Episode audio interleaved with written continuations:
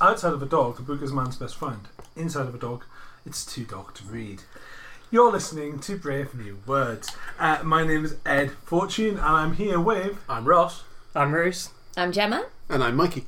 Uh, we are still trapped in L space. If you have any suggestions of how we can get out of L space, then but please you Wait, can tweet us. We're trying at- to get out. Well, I, I'm trying to get out. Okay, fair enough. we Fair are enough. trying to. We we keep random. I'm having a look around. Well, there's, there's many, many books, and this is the problem because eventually we will eventually, you know, got to be able to get home. And I'm pretty sure I left the kettle on. So, yes, on today's show, we will be talking about books because this is a book show.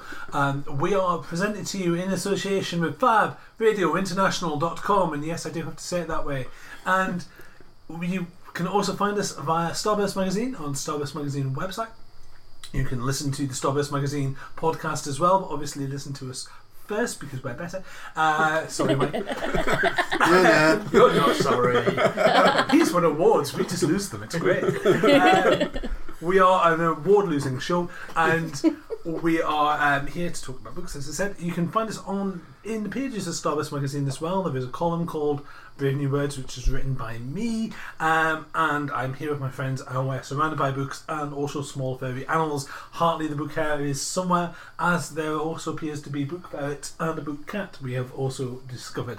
So all of that set up. Uh, we're now going to have a jingle. This is Fab Radio International. That was a lovely jingle. Oh, That that was was, a lovely that was just Well, I like that jingle. Yeah, marvellous. So, uh, on today's show, I have been on a bit of a gallivant. Before I talk about Andy Weir's new book, Artemis, which is terribly exciting, and a quick poll of everyone else in the studio, I mean library, uh, is um, is the fact that no one else has seen The Martian, which is unfortunate. As it was a massive hit with um, Matt Damon, that Matt Damon, the one who can only say his name, um, Matt Damon. Um, not think it. So he's done, and he's written, like he wrote The Martian. He wrote a whole bunch of other stuff. The story behind The Martian is that he essentially self-pubbed, uh, and then uh, Random Penguin, I think it's Random Pen- Penguin, it was possibly Delaware, turned around and basically said, um, "Actually, this is brilliant. Let's let's market it. Let's get you a Hollywood deal." And it became a huge movie with Matt Damon, and it's one of those ones that's space, and it's definitely science fiction rather than sci-fi.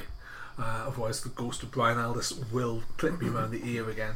Um, and has anyone else ever read Hothouse? No, No. no. That book weird. I'm oh my god. Right, okay. So it's set in a far, far future. Mhm. And right, okay. It was a long time ago since I read Hothouse. And when I met Brian Aldiss, my first response was like, "What on earth?" And he was like, "I, I was very young and I was still recovering from malaria." I was like, "Okay." Right.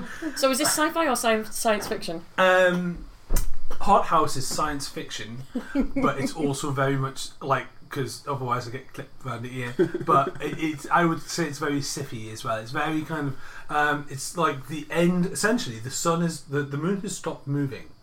The the moon, moon's uh, rotation is such Right. that uh, it's hit a Lagrange point and it's now just in like constant orbit with the Earth. Geosynchronous. So It's that's geosynchronous, so Right. it's like it's that far, far, alo- it's that far along in in the, the history of of the cosmos. Oh, and the sun's changed colour, so it's a bad sign. Um, It's usually about That time. doesn't It's not sound changed colour. What, what colours it changed to? uh, I believe it's which way direction does it go? Is it gone red or is it gone blue? Oh, all right. So not just a random kind of No, no, taupe it's, it, it's down. tartan or something like that. oh, it's hard sun. It'll be All the Star Scots Wars. become very happy. It'll be in- it'll depends that depends on which tartan. They get picky about that sort of thing. Uh, that's true. But because the atmosphere has changed and the sun has changed, all the plants have gone completely nuts and have mutated, as have all the human beings. Um, so everything is weird. Everything it's like a post-apocalyptic. It's like you know how you normally get post-apocalyptic wasteland. oh yeah. In Hothouse, it's the o- opposite. It's a, it's a land. yeah, it's a it's a post-apocalyptic jun- jungle. uh, mankind has been overrun by essentially sentient plants and sentient life forms, Mm-hmm. so much so that creepers have gone up all the way to the moon and back. Oh, And if you get on the right sort of living alien being, right. you can. It's not alien; it's from Earth, but Yeah. a living weird creature. You can basically take a kind of like a like a cable car ride on a giant spider I'm, plant. I'm suddenly imagining to the Jason moon. and the Wheel Warriors, but that's Oh, and then the radiation will turn you into a mutant fly creature. Um, Well, at least you can fly. and and it's got mind enhancing mushrooms, by which I mean mushrooms that grow out your head and make you smarter. Uh, it's the hot house is weird. So he's recovering from malaria. Um, yeah, it's also it's very fifties in the fact that it's that kind of high science, science fiction. I wasn't intending to be reviewing Hothouse, but we've got it. No, this, this is, you, you're making malaria sound exciting. Um, I'm thinking of writing my first book. It's a good, good, good call. I'll, I'll see if I can get myself some malaria and see what's going on. oddly enough, I have I have I, I don't think I've told this this story on the show before, but anyway. So uh, when I was in my twenties, whilst I was still doing various engineering exams and science exams, I caught I caught a tropical disease, uh, a version of uh, like basically a version of the flu. Mm-hmm. Um, the big kind of glandular fever. Long story as to how that happened, but essentially I was kind of stupid. Um, That's how most of our stories start. I've got to admit. very short version. Kissing girls is a short version. I've got this kind of like Kiss girls get glandular fever. Got it. Yeah, um, but it was a, it was a kind of it was like you know it, it, it was it was kind of fever plus. I was Not to say I haven't put you off. essentially hallucinating an awful lot and not realizing because I was too young to go. Oh, hang on, I might be ill. Oh no, right, I'll be fine. And I go and into the doctor and sort of just like take these things, you'll be fine. Don't, don't. But you're probably going to have a few bad days. And I was like, oh, brilliant. Okay, that's an excuse to sign off sick. And I was like, where shall I pass out? I'll pass out in front of the television. What shall I pass out in front of the television? Well, there's a Smurfs video on. That'll be safe. well, terrible idea. Um, Suddenly you're being chased by Gargamel. yeah, you, you, you, you, you see Gargamel in a entirely different light. Um, I was I was in Finland recently, and there's moomins everywhere. No one tells you about the moomins. what? Are you allowed to talk about the Moomins? Apparently, and moomins are much like Wombles in the fact that you know the Womble, you know the the, The one Wombles- Yeah, the Wombles movement of the 60s where the Wombles got uh, civil rights. But it's the same with Moomins. Moomins in Finland have have rights, essentially. I, I really don't want our Finnish listeners to be saying, "How dare he talk about the Moomins? This is our secret." Well, the Moomins are lovely. I, what I didn't know is that a Moomin cup is a very specific thing. Because you can buy, everyone has a Moomin cup because they're really cheap and they're everywhere and they're a tourist thing. I can't help but think you're pranking me right now. But carry I'm not, but you get these little little tin cups that you can buy and they're about uh, they're about six euros. Mhm. Um, and they're very reasonable and you can get them and lots of people have them as souvenirs. Yes. And lots of people have them in the kitchen. And you know the phrase turkey basted? Yes. Uh, Moomin cup is exactly the same phrase because it's a thing that Hope put samples in Ah. because it's a cup that no one uses. So someone explained this to me whilst I was about to buy some tourist stuff, and I was like, "Should I get a Moomin cup?" And my Finnish friend started giggling, and I was like, "Excuse me." they explained to me that I was like, "Yeah, you, you don't use you don't use Moomin cups for tea uh, because it's a it's a common household item, therefore." But um, It's a common household item you put samples in. yeah, well, no, it's a common household thing that gathers dust because the cups are too small for tea Right. or for coffee. So they just sit there because they're pretty, and then you go, well, actually, I need to put a thing in this. So we've gotten way out of the book. So the reason I was in Finland was because I was at Worldcon, um, and I'm now. This is excellent radio. I'm now getting, out, I'm now getting out my Worldcon badge just to show the rest of the crew because this is ridiculous. That is impressive. Um, so this is a beard. Oh my word. Um, what I'm holding in front of the microphone, because the microphone can see, as can you, listener, um, is a exceptionally long uh, convention uh, badge. It's about a It's- meter. yeah, It's it's, about it's a meter long. Yeah. What's that about? Uh, essentially, when you when you go to a con- we went to Worldcon. Worldcon is the world's oldest book convention, and we've talked about it before on the show. Um, Choose that as a it's where they do the belt. Yeah. Hugo Awards. That's actually like a belt. And what's on there is you've got a little um, lanyard, and then you've got a little pass with your name on that tells you where you are. Um, I'm here. and then there's there's ribbons. And the ribbons essentially what happens is rather than rather than getting a flyer or a like a badge or a sticker, Yeah. they give you a ribbon and they, they put the ribbon on you, underneath your, your thing. Hmm. Now, when I was there, I was very sensible. Only the top three are the ones I actually wore, and I put all the rest of them in my pocket. And the reason I hmm. put the rest in my pocket is because I'd be tripping over it. Yes. Because um, each one of those is about an inch, about two Yeah. inches, about an hmm. inch. So each ribbon goes underneath you. you, you so you, your convention pass hangs on a lanyard. The, the actual pass itself is about in the middle of your body, so people can see it. Then, if you're a program participant, you put a little ribbon under, underneath that says you're a program participant. Then, site selection voter. I voted for site selection, Dublin 2019, obviously. I attended the business meeting, uh, which is the, the constitution of the Hugo Awards and uh, the constitution of, uh, of world cons, so stops people like Rocksteady doing naughty things. So you turn up to those. Uh, not all the way through because they're boring. Uh, we just turned up for like half an hour to see what it was like. It was like, oh, free coffee. Um, Excellent and- review. and, and then I, like, I went to the scavenger hunt and we got the scavenger hunt and then I stopped. Uh, and the reason I stopped is because people kept handing me various things and they were really cool and really cool things. But then I realised that what would happen is I'd strangle myself.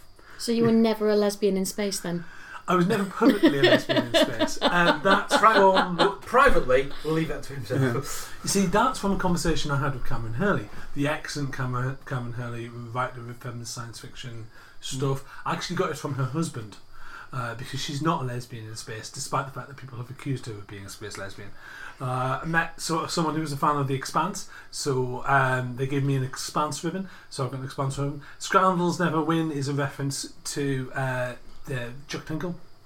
Um, as So it says to ask you about Helsinki as well. What about Helsinki? well, I, I, as I say, I didn't buy a Moomin mug. Yeah. Um, All, oh, the only question I've got is this: If you'd gone to more things, could you have said you were a t- fourth Doctor cosplayer?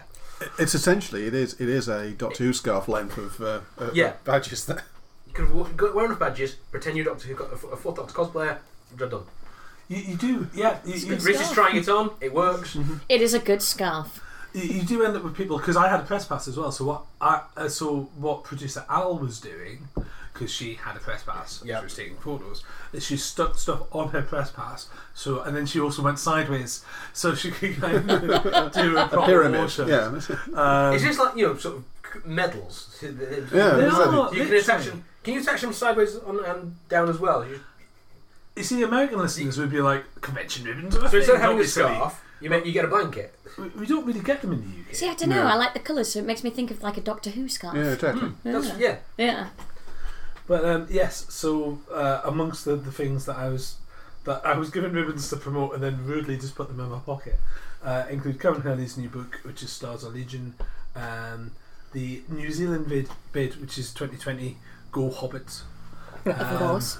Uh, APSF.con, which is in Beijing. I don't think Starburst budget stretches that far. If you don't ask. Eh, no, no, I, I, You- you- I you- did, and when they stopped laughing. you did fight rabies with persistent visions, though. I did. I, I fought. I fought rabies with the uh, with the fan project persistent persistent visions, which I believe is an anthology science fiction thing. Um, and obviously, I got Heinlein, but you know, not his political views.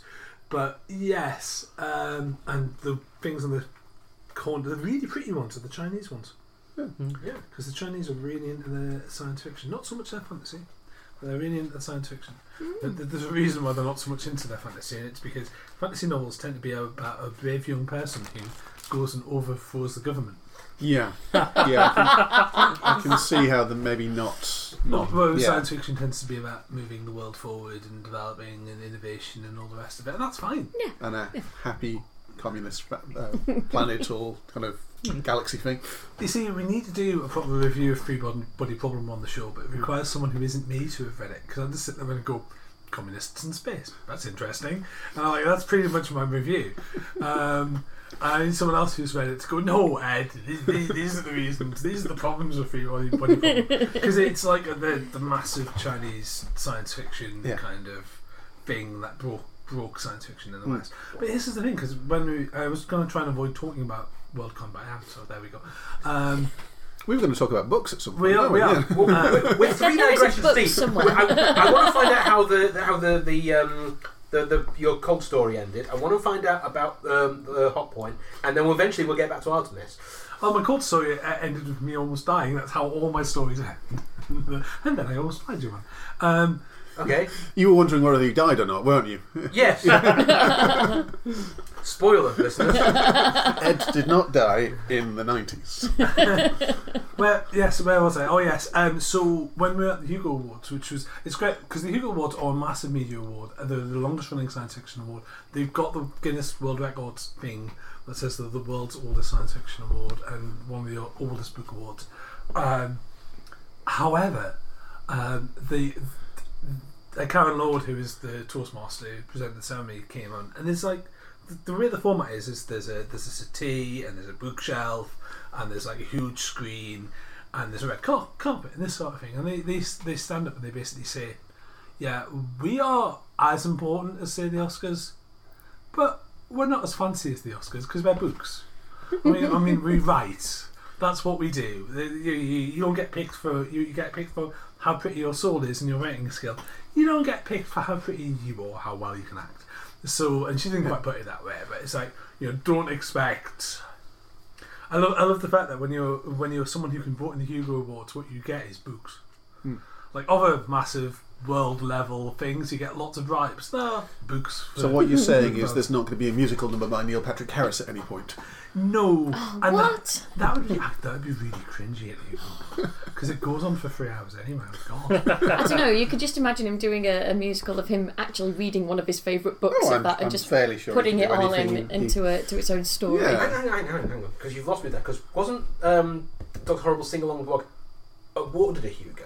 It was nominated for Hugo. That's right. Uh, uh, for, Did it not win? I thought it won. I might have won. I don't know. I think it won that year. Shall we? So shall we check by checking a book on one of our many shelves Yeah. and seeing if the information is um, on there? But yes, um, I you may be there really ahead of us. enjoyed Doctor Horribles. It was one of my favourite. And apparently, they- they, they, they're still in talk about whether they're actually going to do another one, aren't they? Hmm. Because I know Ne- apparently Neil Patrick Harris was actually asking about that. it did. It won uh, the 2009 Hugo Award for uh, best uh, dr- dramatic presentation short form. Yeah, this is the one. This is the one which took it from um, from the Silence in the Library, Forest of the Dead. Uh, Doctor Who episodes, yeah. yeah, which Ah. stopped Steven Moffat getting four in a row. Oh, wow. We have to stop him somehow. Doctor Who quite often spits the vo- vote. Well, yeah, okay, no, sorry, I, I, yeah, I, I've highlighted a Moffat episode there, but you, yes, there were several that, from series four, Yeah. because as they as they do, because you know, whenever since Doctor Who's been out, they usually have several nominations. Short form's but weird this is the first one where Moffat didn't win. because they show like extracts of the short form like as as it goes through. Yeah, Uh, it was quite unfortunate for the Expanse because of the Leviathan Wakes, which if you've been waiting for it to go out on Netflix, you haven't seen it all the way through, and I've seen it. Hmm. And there's just the here's the bit we've pulled out, and I'm like, that's a massive spoiler. Yeah. Like a ma- I'd already seen it because I knew it was coming. 'cause, Yeah. like I knew it'd be nominated, so I was like, I'm watching this show now. yeah. And I was like, I'm really glad I watched this show. And then, like, a colleague of mine, uh, Alistair Stewart, was like, grumbling slightly. He's like, I've not seen it yet. Daniel. Um, but yeah, the short film's really interesting because they've had, like, it can be anything. So, short form in this one, they had. Um, Oh, they had a, a music, uh, an album, Hmm. music album. It's the guy, the original Hamilton from Hamilton and Friends. Um, was was was on there as well. Um, so they have everything from TV shows to um, to short music videos to albums. Um, I kind of want to mention the, the the Rachel Bloom one, but I don't think it's appropriate somehow. She 2011 she did a thing called "Fuck Me, Ray Bradbury." Um, yeah, which is exactly what, title, but which is exactly what you think it is. Um, Isn't that a song? Yeah, I was Yeah, going to it's say, a I song. have seen that. um, and it, it was nominated for a Hugo and it didn't win. it, uh, it's delightful. It really is. I think Doctor Who did as well. Yeah. Shall we get on with the picks? Doc- Doc- Doctor Who did a Fuck Me Ray Bradbury episode. How is sure? how is ratings doing? Can we suggest this to Chibnall now? no, don't don't suggest it to Chibnall now. That'd be a terrible idea because he'll make it. Oh Uh, god, and yeah, you, Chibnall, Chibnall, um, yeah. I'm not sure. Yeah, well, Johnny Chibnall was Whittaker's just involved getting in- yourself, you know, up to speed with it. I'm not sure this was the best time. Should have done it while it was Capaldi. Chibnall was involved in Torchwood. Torchwood has some of the, the worst lines Yes. ever. hmm Yeah, on, on some counts, I'm looking forward to the coming season. Jodie Whittaker is one of those things which makes me think, yes, okay, I can, right from the off, she's made a couple of decisions. This is going to be one of the things that gets me interested about it. I've watched. Artemis. Yes, I thought this was a book Anyway. show. You thought wrong. I know. It's legitimate to talk about the Hugo Awards, then the big prize and all the rest of it. But it's Artemis. legitimate to talk about other things. Right. Let's talk about Artemis. so, um, short version, I really liked it. Long version. So, anyway, is known for The Martian. The Martian, in case you've missed it, is Like about- us. Is, is, Everyone in this room, except for you. is about a guy who is on a Mars mission. Um, there, something goes wrong. There is a Martian wind, um, and he gets left behind on Mars, which is inimical to life. You, you don't live on Mars, and obviously it takes a while to get a ship back. They don't even realize. They think he's dead. At the start, they think he's dead, and then he has to live on Mars and survive on Mars. And it's a story about one man trying to use science with an exclamation mark and a capital S to survive on the harsh power in Mars, whilst also get a message back to Earth to say, "Help me, save me." Uh, It's a great movie. It's a fantastic book. It's very, it's very sciencey. Yeah. Um, and Andy Weir does spend an awful lot of time just talking about his main character being a botanist and a scientist. Yeah. Spends a lot of time going. Well, this is how I'm stuffed today. uh, these are the things that are trying to kill me today, uh, and so on. How similar is that to? How is this similar is the film to the book as well? um, I would say personally quite close. That's good. Um, there's bits that are very Hollywood, if you see what I mean, and very kind of like Hollywood built. But I would say it's fairly fairly spot on in some places. The tone's right. The science is sort of right. Well, that the is vibe unusual. is the vibe is right.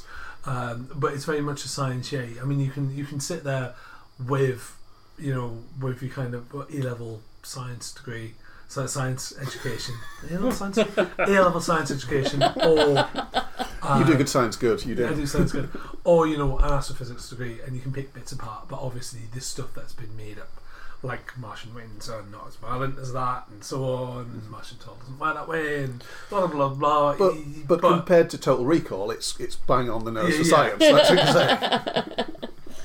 Um, and it also imagines a, so it imagines a space agency and space corporation in a slightly different way, which is what Artemis does. So Artemis is about a moon base. It's about a character who lives on a moon base. And the setup for the moon base is this: Kenya, hmm which is a third world country, which is geographically up a hill, But not on the moon. but not on the moon. but it's Science. quite You heard it here first. it's quite far. It's quite far above sea level, and it's on the equator. So from uh, from launching rockets, it's a really good place to launch rockets from. Yeah. And the backstory is essentially, and it's explained in the kind of the history of the Artemis base, that essentially someone gets elected to as I think it's Prime Minister President of Kenya, and they go, I know what would make loads of money for Kenya. Let's let's do a moon mission. Let's build let's let's build base on the moon. Let's get all the space industries to build stuff on the moon. Because there's no taxes on the moon. Hooray! and off they go. And they, they do it as a mass. It's, it's not a scam, it's a scheme to encourage industry. So so the Kenyans basically build a space industry, it picks up, and people now live on the moon. And it's huge, it's main industry. So all of you big corporations have an office on the moon, then, so they can get through uh, lucrative tax laws and things like that. Is Yes. that the, right, so, yeah. so the setup is that there's lots of lots of massive. It's not the focus of the book. Mhm. It's kind of mentioned in a kind of this is how it works sort of. very- space space Jersey.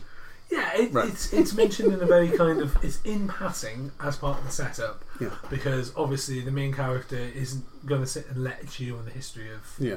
of you know it's meant this person was involved in the Kenyan Space Agency. What's that about? But Thank you, Captain Exposition. Yes, but yeah, it's ex- it, there's a lot of exposition in the book. There's a lot of info dumps, but they're done very naturally. hmm So you don't get the full picture on anything, but you get enough to go forward. So he's very careful because very easily, given the way that Andy Weir writes, he could just like he just write exposition from cover to cover, Yeah. and it'd be thrilling and he'd enjoy it. But it'd also be like, hang on, where's the story there? Nothing So, happened. nothing actually happened, but I know an awful lot about a fake moon moon base. Um, So yeah, so um, our main character is called Jazz. She is now. I'd like to point out that the main character in The Martian is uh, a white dude who was played by Matt Damon. He was a white dude. Who's so You heard it here first. your your book has already been pre-sold to Hollywood, so you can cast anyone, can't you? Hmm. So yeah, so he's done that. Um, so I'm trying to get her full name so I can like read out the actual the the, the bit. But yes, uh, the main character is called Jazz. She is a skinny, uh, fairly pretty because this is written slightly male gazy, which is a criticism. But anyway, Yeah. um, uh, J- Jazz Basra Basra Baz Bazhara Mm-hmm. um, is, is skinny. She's 22. Mm-hmm. Um, she is a lapsed Muslim, Mm-hmm. and I can't think of a single actress who would play her. Who's currently in Hollywood, so they'd have to cast someone new. So do that, Hollywood, please. I'd love to see that. Hmm. So, so first, first stone thrown into the establishment. Lovely, brilliant, well done. Um, it's not relevant though because it's an international di- base. That's the point. Um, and the point is, there's all nations from all the all of the world there. So why not make your character someone from one of those nations? That makes perfect sense. Um, she considers herself, despite the fact that she's technically from Saudi Arabia, um, she considers herself to be a citizen of the moon because she's lived there. Uh, the, the the Artemis doesn't have a status as a city. It's not a city state. It's not. It doesn't have any currency. It doesn't. It's not a country. It's not its own nation. It's a place where people do business. Um, so currency is SLGs, which are essentially how much you can get to the moon. So one gram is one SLG. Right. Right. Okay. So it's the de facto currency. So you, you buy SLGs to move stuff to the moon, and she's a courier. She could be anything. She's the main character is meant to be a genius. She's meant to be really clever. She's meant to be really smart, but she'd rather smoke pot, have fun, and dick around. Um, so Right, so, she's so she's skinny because obviously therefore it costs her less to get to the moon. well, no, it she would for lives on someone- the moon. She doesn't have to go there. She doesn't want to go back to Earth. Oh, right, sorry, she's a career She's- on the moon rather than career between Earth and moon. She's Right, sorry. skinny because most of the food that she eats is sludge. Um, Right. Because that's the cheapest thing to make on the moon, and most people who live on the moon are, are fairly skinny because they pretty much eat sludge because it's really expensive to transport whi- whiskey or you know Yeah. cocoa Yeah. pops up there. Um, really nice foods are expensive. Mm. Uh, anything that's flammable is really expensive because it's a sealed environment and therefore flammable objects aren't allowed. Yeah. Uh, she's a courier, so she makes most of her money by smuggling cigars and cigarettes and things. So she, you know, that's how she that that's how she gets on. So she's got some rich clients who are like, "Get me some cigars," and she's like, "Okay, smuggling some cigars." And but surely we we learn why she's wasting her talents, the circumstances that happened, and some really cool stuff. Like she's got a Earth pen pal Yeah. friend, which is where we get a whole bunch of Basil exposition from. Because as a kid, she's talking to other children about, you know, oh well, what is it? Where you're you're you're on Earth? What's it like? Oh well, on the moon it's like this, and so on. And we learn more about the Yeah. world as the world builds. Um, so that's all set up. It's essentially a heist novel. Jazz gets convinced to do a big crime for an absolute pile of cash. Uh, it's like, do this thing that's incredibly dangerous, I would never do it. Here is a big sack of cash. Oh, actually, I've changed my mind. They have to transport that big pile of cash to the moon. Surely that's, that's Well- expensive. Well, it's in SLGs, so right. um, so it's like I'll transport this, which is a you know the the, the ground transport thing, and you can change that for any amount of money she wants. But because she lives on Artemis, she she just stays with SLGs. If she was to move back to Earth, the other problem is is oh, um, crime is really rough as well. Mm-hmm. So you can't afford you can't afford to keep someone in jail on the moon. That's silly Yeah. because Yeah. they're setting up. So they get deported. That sucks if you've been there since you were five, Oh yes. Mm. because you have to go through an entire bunch of medical treatments to, to allow yourself to, to adapt back to the back to Earth atmosphere. Then you probably And gravity as well, I and imagine. and gravity. So you you probably can Mm. never come back. So you know, being deported is potentially the worst. I mean, you can be deported and then tried for a crime. Mm-hmm. But the thing that the moon does is deport you. Yeah. and if you do anything else, they basically beat you up. Okay. Well, not to mention it's quite expensive to get you off the moon as well. I'd imagine because it's expensive to get you up there. It's expensive to get you back. You have to do you have to do something pretty bad. If you've lived there a long time, you have to do something pretty bad to get deported. Um, typically, if you're doing something awful, Mm.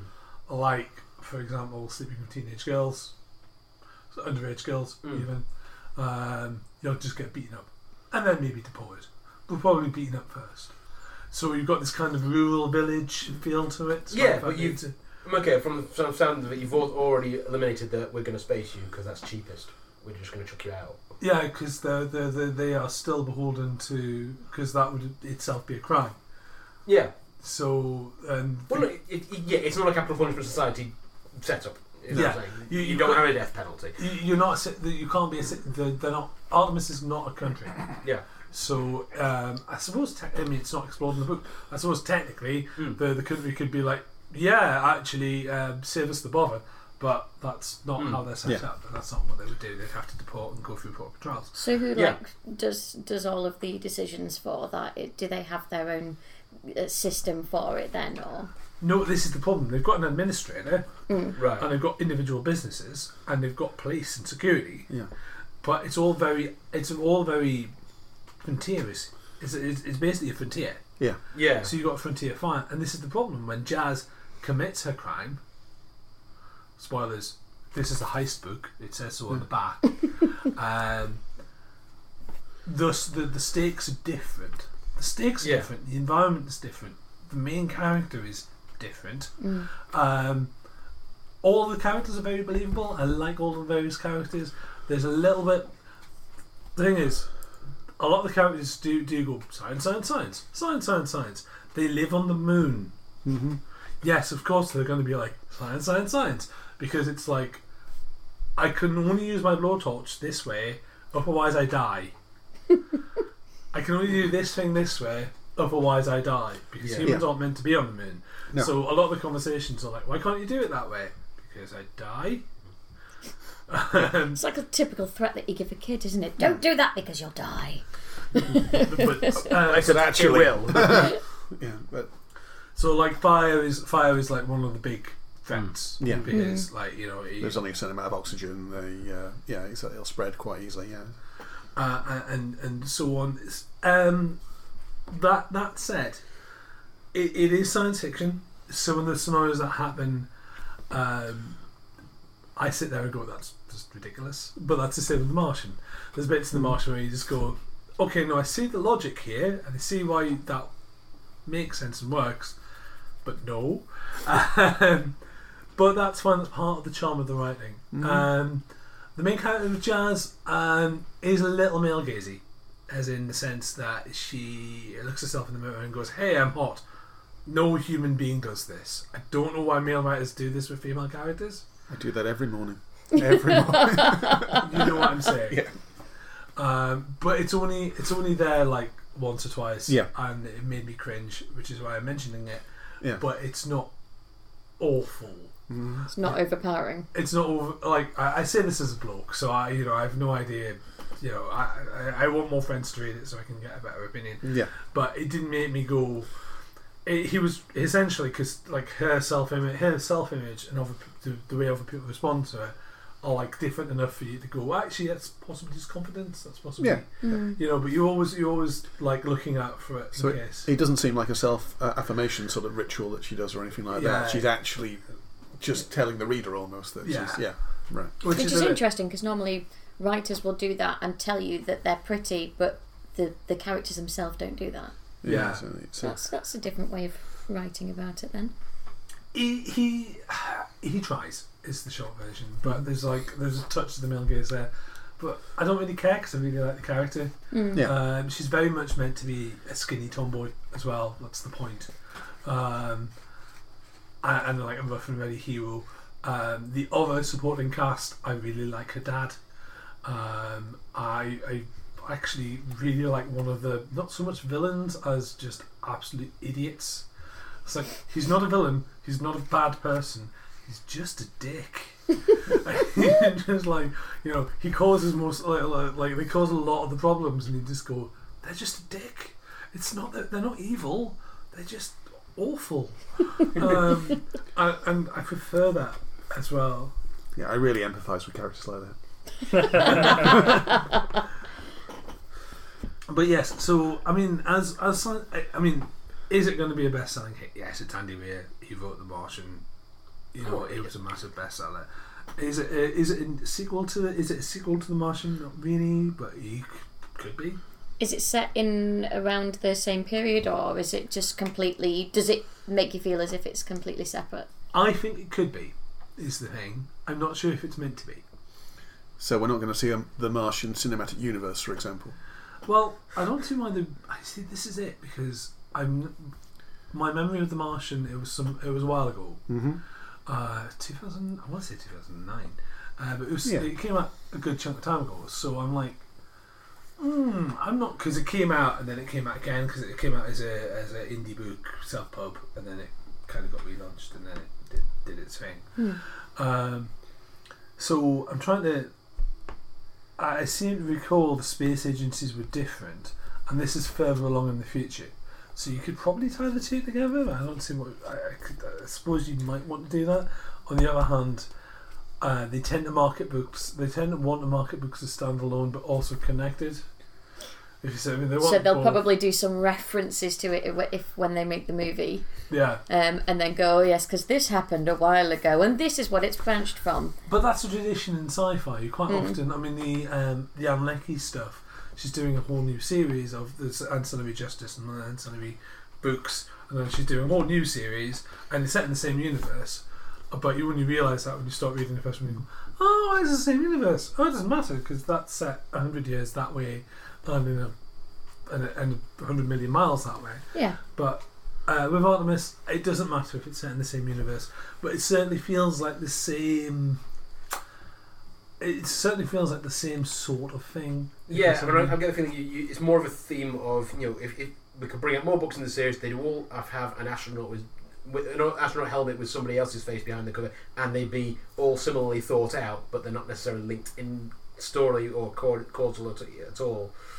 Yeah, it's it's the gritty way of doing science fiction where you actually sit there and you go, these are the space agencies, this is the human story, this is how it works. Uh, and I think we, we get very spoiled by high sci-fi, and we, we tend to think we, it's weird, isn't it? We tend to think of Asimov as like these big wild stories, but only because we know more about space than he did. So he made a lot of stuff up. Mm-hmm. Uh, same with Clarke. Clarke, two, you know, 2001, we sit there and we go, oh, it's it's very scientific, and you're like, it's not really. You know, it's got a it's got a giant alien monolith in it and weird space gods. It's not. But you know, just because it's got a spinning spinning gravity well spaceship and they use rocket fuel, we suddenly go, oh, that's really science. It's like, no, it's not. I'm fairly sure they did that spinning gravity well spaceship thing because it was a cool shot, not because it was scientific. No, uh, Is it Clarke, in the- Clarke would be all about the science. Hmm. There's a really, it's really sad actually. There's um, there's a there's a video of Clarke just as as 2001 is coming out, Mhm. and they've just discovered pulsars. SETI have just discovered pulsars. We had no idea what pulsars were. No. And if you're listening to the show and you're like, I have no idea what a pulsar is now. Uh, a, pul- a, a pulsar is is a binary star, so it's got one thing going around it, and every time it does a rotation, it generates energy and it goes bump, and it goes bump in like the cosmic background radiation. It emits a signal, and it's as regular as clockwork because it's because physics. Um, so it's sending out the signal and it's just going bang, bang, bang. And when we was originally searching for life, we were wanting, we were just hearing static. Yeah. All the way through. Our, our equipment wasn't, so it was like static, static, and then suddenly you start hearing this regular tapping, and we were like, Yeah. "Is that a thing? Is that is Yeah. that is that Must life? be aliens. If you have a hammer, everything's a nail. Oh, that's an alien. Is that life?" And Clarke, just as his, just as his, the movie of Mhm. this movie that he's been working with Kubrick on, is about to come out.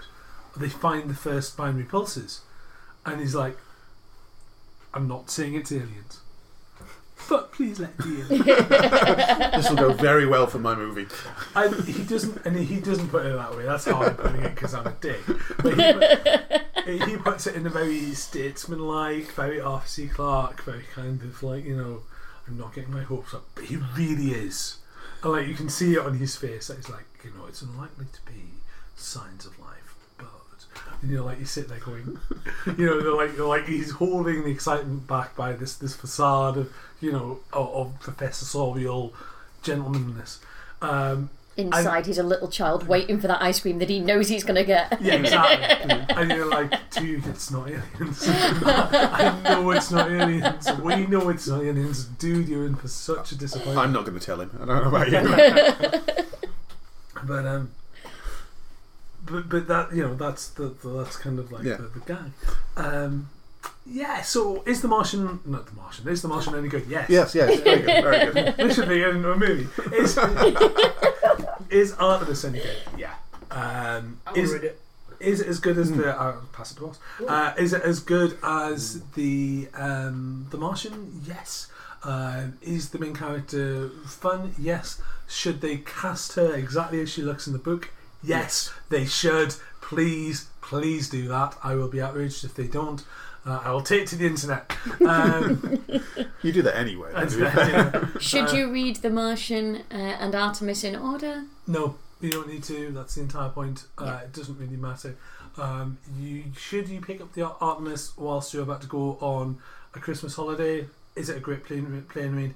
Yeah, I had a three-hour journey uh, on the plane. Read it pretty much like three quarters of the way through. I, mean, I'm a mutant, but um, I I read it fairly quickly and then pretty much polished it off in the taxi. Um, and, and you know, and we were done. Uh, and it was a great start to my holiday. Um, So you say it's a must read. it, I would say, yeah, it's a, a must read. I wouldn't quite say it's on my top top ten list of the year. Uh, it's a little bit too flawed. It might do, depending on how I go. You know, we're coming to the end of the year, so maybe, maybe. But um, Still got some year to go. Yeah. Def- definitely a good read, definitely worth it. It's Andy Weir. Uh, to, to be honest, it doesn't need massive amounts of support from us. It's going to be a hit anyway. But uh, if you're excited, if you're excited by The Martian, you'll love it. If you hated The Martian, you will hate this. Like, like full stop. If you, if the things that you didn't like about The Martian stop you from reading it, you will hate this as well because it's more of the same. Right. Um, but space heists, man. Space heists, super sp- science, and the moon. I'm sold. Yeah. I'm already there.